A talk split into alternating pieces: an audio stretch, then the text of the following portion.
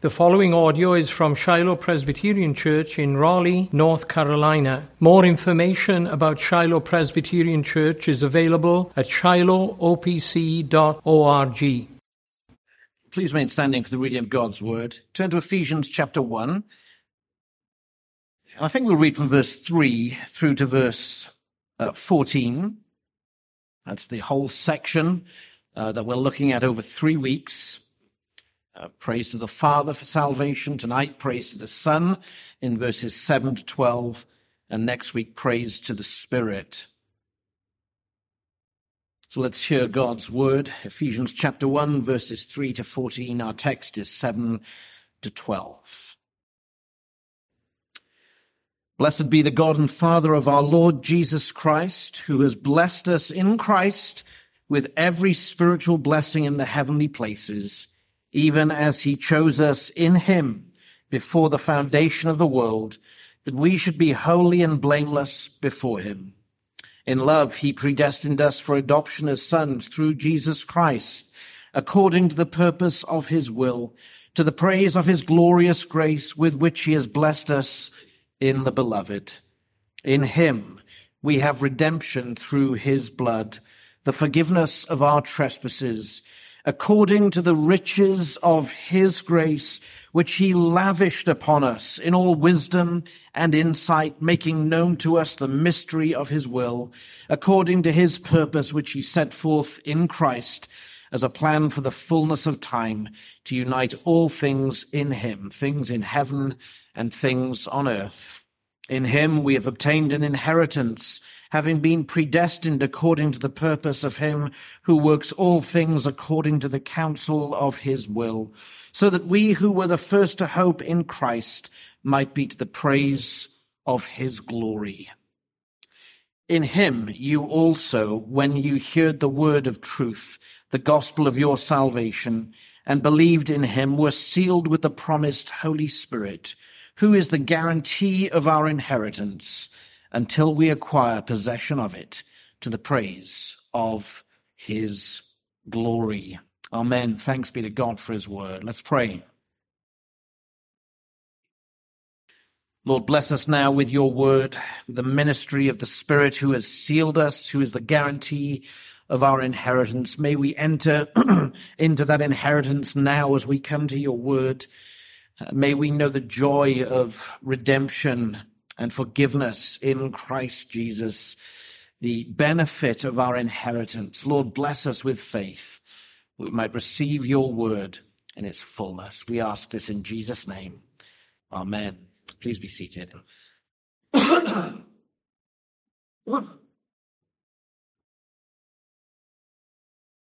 Well, perhaps if you were here last week, you'll remember that these verses, verses 3 to 14 in the original Greek are just one long sentence, no punctuation. It's just one long praise to the triune God for a Trinitarian, gracious, rich salvation, the salvation which is yours uh, this very night, dear Christian. We saw that Paul is seeking to, broadly speaking, delineate the work of Father, Son, and Spirit in uh, redemption. Uh, here in verses 7 to 12, we witness him speaking more specifically about the role of the eternal Son, of Jesus Christ. Paul identifies two elements to uh, Son-wrought salvation, two elements Verse 7, we see there's redemption. We have forgiveness of our trespasses. And verse 11, again, in him we have obtained an inheritance. There's redemption in him and an inheritance in him. Redemption through his blood. An inheritance which is eternal uh, for us in Christ. Friends, these truths tonight should make the sorrowful heart glad and should make the weak soul strong. What we have as Christians, we have in our Lord Jesus Christ, in Him. And because we have it in Him, we have it fully, we have it absolutely, we have it with no chance of loss or change. What do we have? We have, first of all, in, in verse seven, in Him we have redemption And verse 11, in him we have an inheritance. First of all, Paul praises the Son for redemption, verses 7 to 10. I want to speak very clear as we read it once again, these verses 3 to 14, we, we are confronted with the in himness of our salvation. Uh, what we know as a doctrine of union with Christ. In fact, the entire passage is framed through the lens of union with our Lord Jesus Christ. Verse 4, we're chosen in him. Verse 7, in him we have redemption. Verse 11, in him we have an inheritance. Verse 13, in him when we believed him, we were sealed with the Holy Spirit. I hope you begin to see the, what I call the in himness of the Christian life and of salvation. Paul could easily have written, we have redemption by Christ. In fact, he uses that language through Christ, by Christ in this passage and elsewhere. But the Holy Spirit has chiefly framed our salvation in these words, in Him. In Him. That's to say, friends, the Spirit of truth Himself, the triune God, would have you understand the relationships of salvation. Not just as we see verse 3, Father, verse 7, uh, Son, verse 13, Spirit. Not just Father, Son, and Holy Spirit in redemption, but just as much so, you and the Lord Jesus Christ, and the Lord Jesus Christ and you. God would have you see what it means to be in Christ. And God would have you see what it means for Christ to be also in you. Sinclair Ferguson writes, the doctrine of union with Christ is central to living the Christian life. Central to living the Christian life. We can also add to that that it is central to understanding true biblical Trinitarian gracious salvation. The doctrine of union with Christ is central to us understanding what it means to be saved. And what does it mean? Well, we saw last week the concept of union with Christ is first introduced to us from an eternal perspective. There is an eternal reality to union with Christ. That is to say, the Christian had union with the Savior before the foundation of the world. Ephesians 1 verse 4, even as he chose us in him before the foundation of the world. That's to say, before Genesis 1 1 ever took place in time, in the councils of eternity, according to the decree of the Father, the Christian was placed in Christ. He was set as a precious stone, as it were, in Christ. God chose him. God chose her to be found, elected in Christ Jesus, to be found in the blessed and eternal sphere of the Son himself. We were chosen in him. And that Son, as, as we've heard in, in recent times, was incarnated and through the ministry of Christ and the ministry of the Spirit, we now find that eternal union enacted in time. Verse seven. In him we have redemption. In him we were chosen, that eternal union now enacted in time. In him we have redemption. How? Through his blood. Union with Christ is a most precious doctrine to the Christian. It says this to us. All that the Christian has, all that the Christian is, the manifold blessings that we have are found in the person and the work of the Lord Jesus Christ. So much so are we united with him that who Jesus is and what Jesus has done in some meaningful and real and eternal fashion also become ours. who Jesus is and what he has done become ours in some very real fashion. Now that's not to say, dear friends, that we as creatures become God. Union with Christ doesn't obliterate the, the creator creature distinction, but it does elevate the creature. It most certainly elevates the creature. Peter will speak this way of this concept, not using the language of union per se, but nonetheless speaking about union. 2 Peter chapter 1 verse 3. His divine power has granted to us all things that pertain to life and godliness. You're already seeing a grant given to the Christian. Granted to us all things that pertain to life and godliness through the knowledge of him who called us to his own glory and excellence, by which he has granted to us his precious and very great promises, so that through them you may become partakers of the divine nature. Having escaped from the corruption that is in this world because of sinful desire. Did you hear what's been granted the Christian? Everything pertaining to life and godliness, yes. It's called to us his own glory and excellence, and then we become partakers of the divine nature. If it wasn't said in scripture, it would be blasphemy. That's a staggering truth that the Christian should have become partaker of the divine nature. It doesn't mean we become God. It means that God's attributes, God's life, God's fellowship, God's blessing become ours particularly in the context here of holiness. But more than holiness, glory, excellence. We've escaped the corruption of this world. It means for the Christian that union with Christ grants us entry into the divine fellowship of Father, Son, and Holy Spirit, not in an absolute way as God enjoys it, but in a most profound way nonetheless.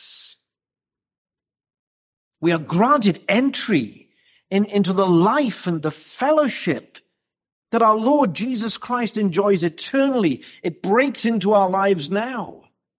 Perhaps we see this most clearly in Revelation 22 verses 4 and 5. We are told that we will be given crowns of glory and that we will reign and rule with Christ forever. Yes, he will by all means rule us, but we shall rule with him. Such it is, friends, to partake of the divine essence. Such it is to be united with Christ. We enjoy the staggering blessings of Father, Son, and Holy Spirit. Paul says in this context, in him we have redemption through his blood. That is to say, union with Christ is peculiarly manifested at his cross through his blood. At his cross, there is a peculiar union with our Savior. Notice Paul says we have redemption through his blood and then explains that by saying the forgiveness of sins. Through the shed blood of our Savior comes the forgiveness of sins. Paul is writing in shorthand for the whole of gospel blessings found in Christ. What does he mean when he says redemption? Well, the concept of redemption is a ransom price to pay, make a payment which grants deliverance of something. He paid the price due to us for sin. He paid the price that we should have paid. And there's a blessed symmetry with what we heard in Sunday school this morning. Because he's the God man, because he's sinless, because he's divine, he alone is able to pay that price successfully. He became a substitute in our place, condemned he stood, we sing. He was there instead of us. The ransom purchased us back from the power of sin and death. So much so that Paul says here and elsewhere that our sins are forgiven. The forgiveness of our trespasses. That's to say the guilt and punishment of your personal individual sin was forgiven at the cross. It means that at the cross of Christ, the curse was removed from you. You're no longer liable for the penalty of a broken covenant of works. It also means the power of sin was broken in your life and in my life. This is the in himness of redemption. And yet while we say in my place condemned he stood, the union we have with our savior at the cross actually puts each Christian right back at the cross. Yes, he's a substitute. Yes, no one else could die for sins. But the apostle Paul will have this to say to us back in Romans chapter six. This is the passage of union. Verse three, do you not know that all of us who were baptized into Christ Jesus were baptized into his death? Union with Christ means union in his death. Verse 5. For if we have been united with him in a death like his, we shall certainly be united with him in a resurrection like his. Separated from him in one category at the cross, in my place condemned he stood. But Paul says by faith we were united with him in that very moment when he died on the cross as if we were with him there, not paying the penalty for our own sins, but enjoying all the fullness of his sacrifice for us. Were you there when they crucified my Lord, says the old song. There's a no and there's a yes to that, friends. Paul says we were there, baptized into his death and to be baptized into his death means also to be united with him in his resurrection, so much so that he says, so that we should no longer be enslaved to sin. With the forgiveness of sins means also the breaking of the back of the power of sin in our life. Good news. Sin has done its worst in your life if you're a true Christian. And you are victorious. That's why Paul will go on to say this in Romans 6:11. So you also must consider yourselves to be dead to sin and alive to God in Christ Jesus. Because we're united with Christ in his death on the cross, in his resurrection, we therefore have newness of life. Consider yourself to be dead to sin. The power of sin, the curse of sin. Consider yourself dead to it. Paul will then say, verse 12 of chapter 6, let not sin therefore reign in your mortal bodies to make you obey its passions. Friends, do you hear this? When Paul says, in him we have redemption, you need to rush back and read Romans chapter 6. In him we have redemption. Five words which speak to us of the reality that not only sins are forgiven, but the power of sin in your life is broken at the cross. Isn't that wonderful? Friends, are any of you here tonight without Christ? Laboring under the weight of sin, a burden you can't possibly bear, a debt you can't possibly pay back. Friends, we say to you this, believe in the Lord Jesus Christ and you shall be saved. United to him, you will have redemption through his blood, the forgiveness of your sin. What better message is there for you this night? Know Jesus. Have redemption. But for you, dear Christian, what profound empowerment and encouragement there is. You know, we'll leave church tonight, we'll have our nice ice cream social, we'll go home, and what are we left with? We're left with ourselves and the struggles of ourselves. And tomorrow we'll get up and we'll have the same struggle, us, me. Each one of us struggling with that sin that is innate to you and to me. And if you're not struggling with sin, there's problems. But that sin that is left in you, as Paul will tell you, shall not rule over you. In him we have redemption. The power of sin in you is broken. Because friends, you cannot be inseparably united to the Lord Jesus Christ and inseparably united to sin. It's impossible. Yes, there's a remnant of sin dwelling in you, indwelling sin, but you are inseparably united to Christ. You cannot be inseparably united to sin and the Savior. To put it another way, your status and your state has changed, so you're no longer a slave to sin. You're no longer a debtor to sin. You're no longer bent towards sin. You have the power to say no to sin in your life. The Holy Spirit dwells in you. You have union with the Savior.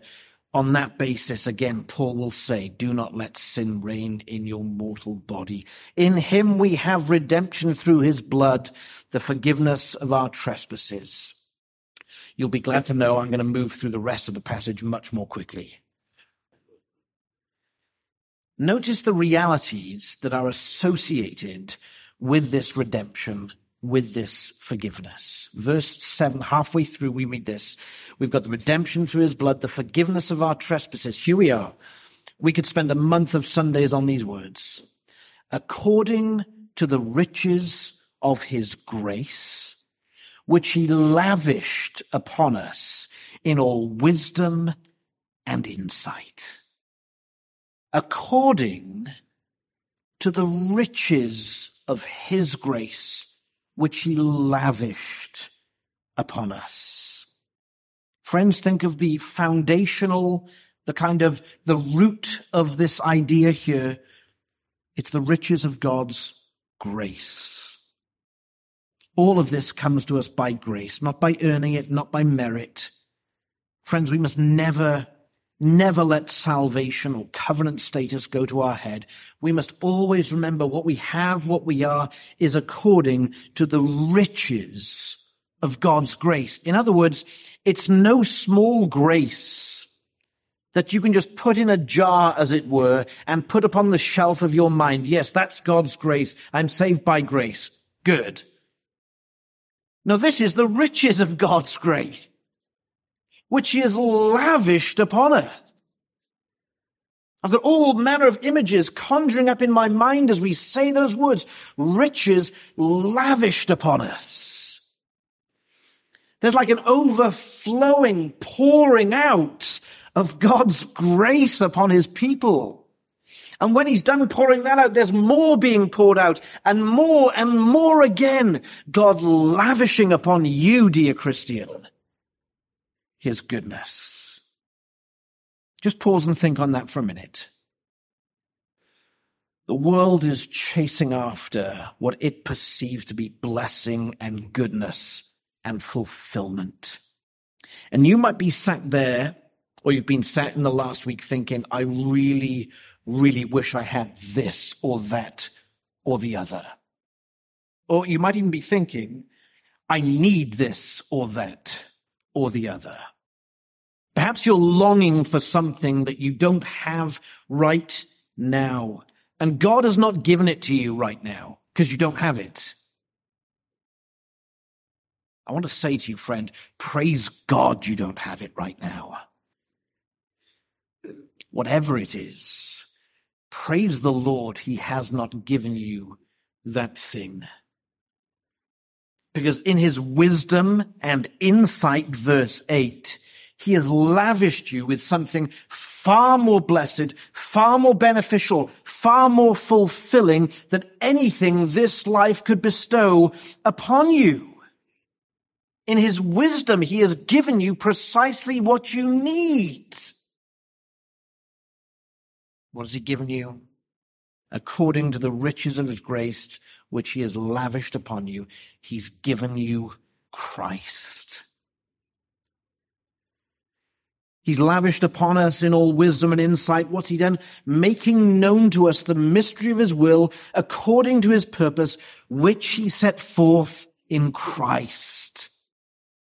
The purpose of redemption, the purpose of union with your savior. He has made that known unto you. He has given it to you. He has given Christ unto you and he has given you to Christ. There's a great purpose here. A purpose statement, verse 9, according to his purpose, which he set forth in Christ. And here's the purpose as a plan for the fullness of time to unite all things in him, things in heaven and things on earth. The purpose is unity. Things in heaven, things on earth brought together in one. Paul is saying God through Christ, through redemption, through the renewal of us and the renewal of this world will bring order from disorder, harmony from dissonance, peace from war, love from enmity, and unity from those that were separated. Our current existence, somewhat dislocated by necessity, will be relocated, set back in its place when we arrive in heaven. The current tensions of the Christian life will eventually, friend, be removed from us. Have you heard what's being said? Have you heard the goodness of God?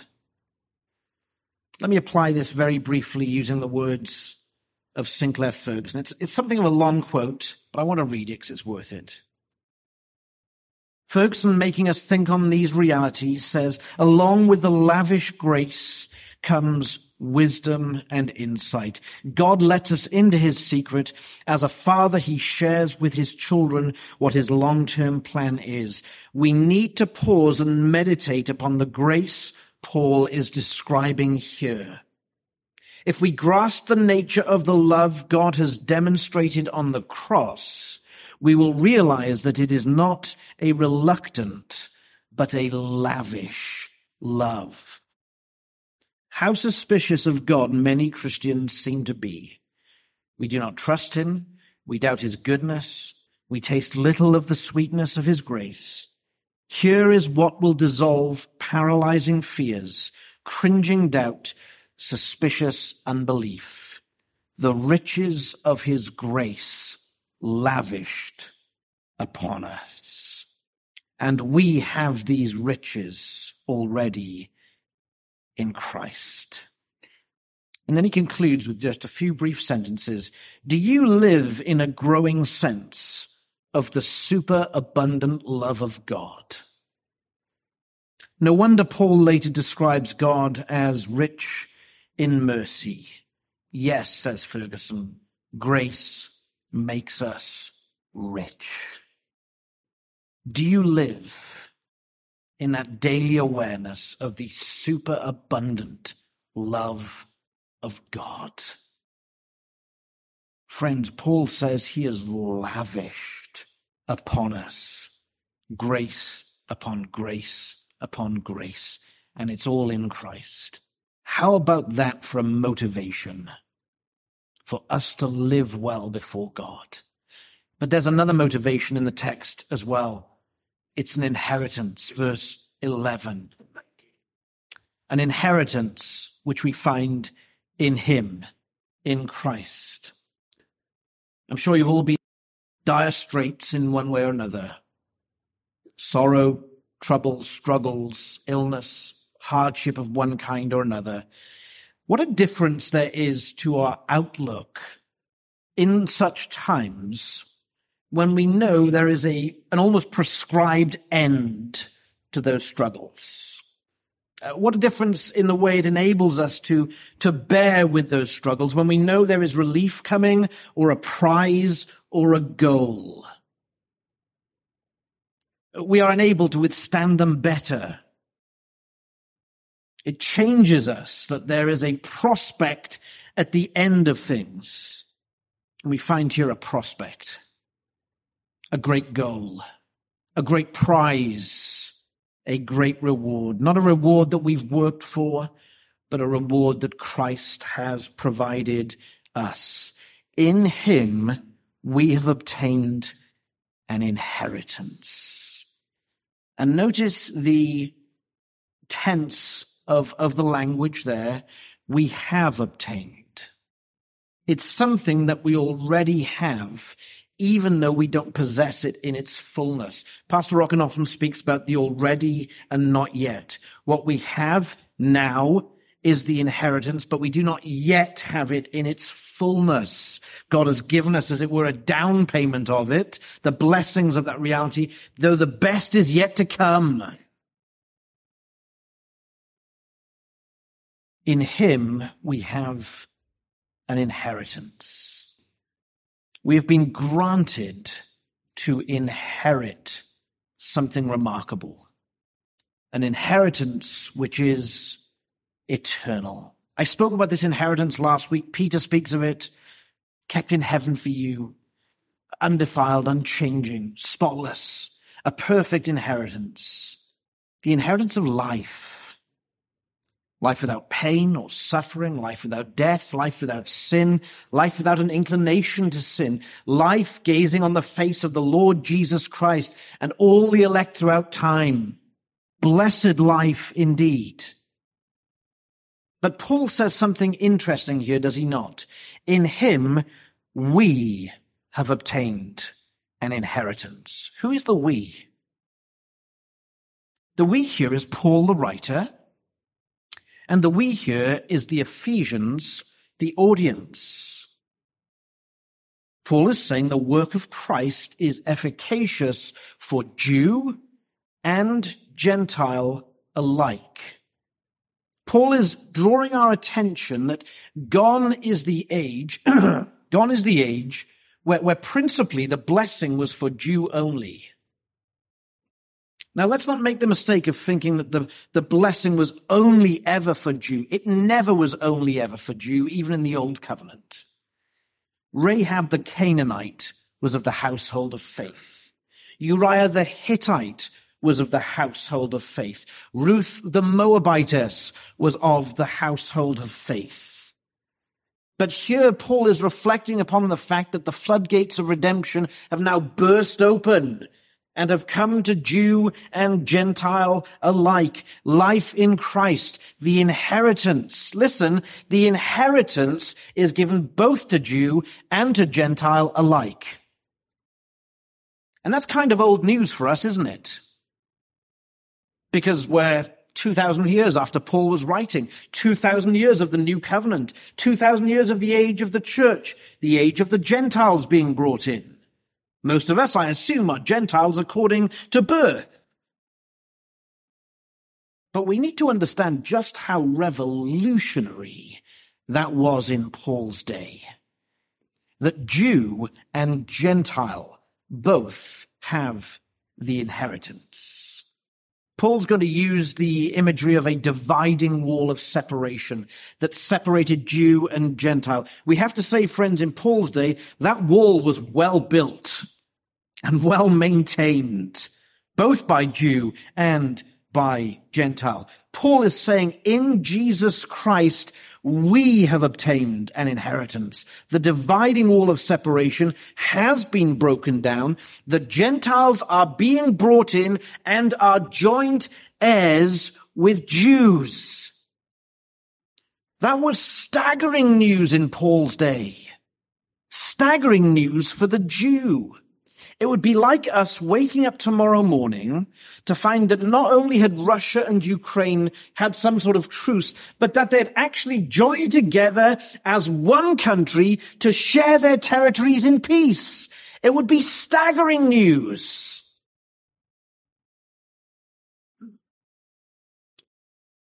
The great lesson here for us, friends, is this. The radical nature of gospel unity. That we take great care never to put up new barriers that were torn down by the gospel of Jesus Christ, especially when we think of different ethnicities. We dare not attempt to put up, nor should we want to, what God has torn down in the gospel of Christ.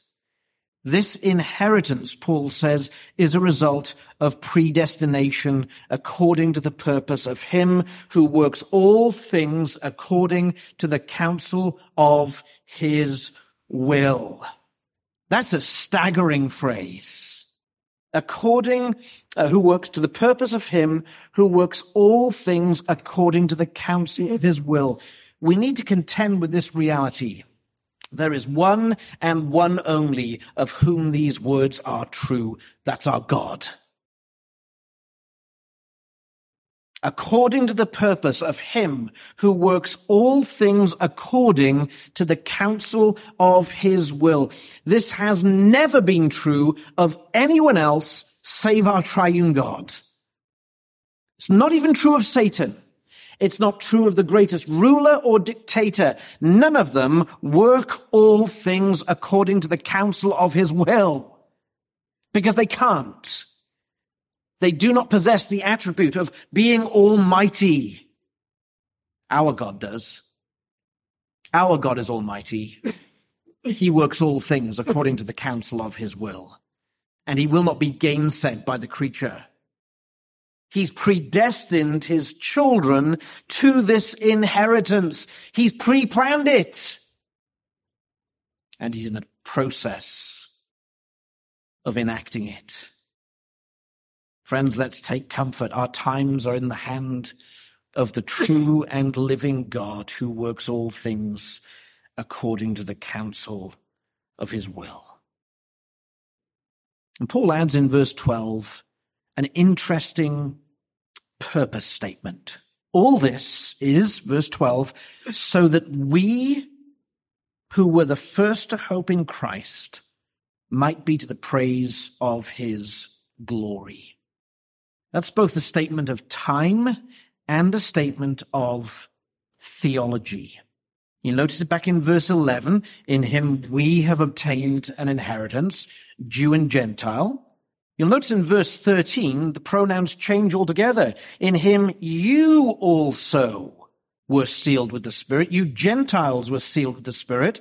Now, verse 12, he speaks about the Jews, those Jews who accepted Christ. In him, sorry, so that we who were the first to hope in Christ might be to the praise of his glory. Paul's saying in the wonder of this Gentile inheritance, don't think that God has forgotten his historic people, the ones with whom he made covenant. He says here, we who were the first to hope in Christ. Who first hoped in Christ? The Jews. The Israelites. Abraham hoped in Christ. He rejoiced to see my day, says our Lord, was glad when he saw it. They were the first to hope in Christ chronologically. The Gentiles came after them as people groups. But it's also a theological statement. God does not forget his promises. God does not forget his agreements. God does not forget his covenant with his people. Believing Jews are to the praise of his glory that God promised and God enacted. He fulfilled what he said he would do and still is fulfilling what he said he would do. Friends, let's bring this to a conclusion. Three great applications of this text, very briefly. Dear Christian, you must know, you must study, you must meditate upon the lavish riches of God's grace. Go home and look the word lavish up. What a staggering truth. The grace of God, as if that's not enough. He's given us the riches of his grace and he has lavished it upon us. We know the reality of not feeling this way, don't we, as Christians? Of not feeling that we've got the lavish riches of God's grace upon us or with us. Friends, it's precisely in those moments you must go back to this text and texts like it. You must teach yourself and teach yourself and teach yourself again. Meditate on good, in good times on the lavish riches that you are equipped in the difficult times to refresh your soul with the realities of who we are and what we have in our Lord Jesus Christ. Think on the lavish riches of Christ. Secondly, knowing this, we ought to do what? We ought to strive for holiness. We can go back to verse four. We should be holy and blameless before him in love. Friends, is this not the great energizing reality? United with Christ, sin does not have any dominion over us. Live in a way which pleases God. Strive for holiness. Strive for righteousness. Be obedient. And the third great application is what? It's the great goal of this salvation. Over and over, Paul has said it. Blessed be the God and Father of our Lord Jesus Christ. It's to the praise of the glory of God. If this doctrine doesn't fill us with zeal to give glory to God, we've got problems. The Son became man, gave himself for us, that our sins of deepest dye may be blotted out and made as white as snow. Thank the Lord for that. Let us this night renew our devotion to Father, to Son, and to Holy Spirit. Let's pray. Our God, you are most, most gracious. In fact, there is none like you. We praise you for your wonderful grace unto us. We pray, Father, that you'd help us to meditate upon that, secure these truths in our hearts, that we, we might love you more. We might put to death the deeds of the flesh We might serve you with gladness. Work in each one of us. Comfort, Lord, this night those who are beaten down, perhaps even by their own sin. Give them strength and endurance. And those, Lord, that know not their sin, open their eyes, we beseech you. We ask all this in Jesus' name. Amen.